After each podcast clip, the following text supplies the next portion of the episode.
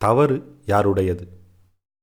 அரசாங்கத்தில் பணிபுரிந்து ஓய்வு பெற்ற அதிகாரி ஒருவர் தன்னுடைய அறையில் இருந்து எதையோ எழுதி கொண்டிருந்தார். அப்போது பாலை கொண்டு வந்து அவர் மேஜை மீது வைத்துவிட்டு சென்றார் அவருடைய மனைவி. அதிகாரி அதை கவனிக்காமல் எழுதி கொண்டிருந்தார். அப்பொழுது கல்லூரியில் படிக்கும் அவர்களுடைய மகள் ஏதோ ஒரு புத்தகத்தை எடுப்பதற்கு சென்றாள். மேஜை மீது இருந்த பால் குவளையில் அவள் கைப்பட்டு பால் கொட்டி போயிற்று. உடனே அந்த பெண் அப்பா என்னை மன்னித்து விடுங்கள் தவறுதலாக என் கைப்பட்டு பால் கொட்டிவிட்டது என்றாள்.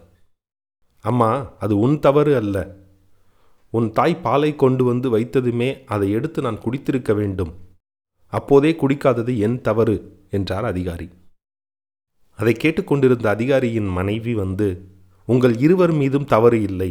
நீங்கள் எழுதி கொண்டிருந்த போது நான் கொண்டு வந்து பாலை வைத்தது என் தவறு என்றாள். ஒவ்வொருவரும் தங்கள் தவறை உணர்ந்தது உள்ளத்தை நெகிழச் செய்தது. தவறை உணர்வது எவ்வளவு நேர்மை?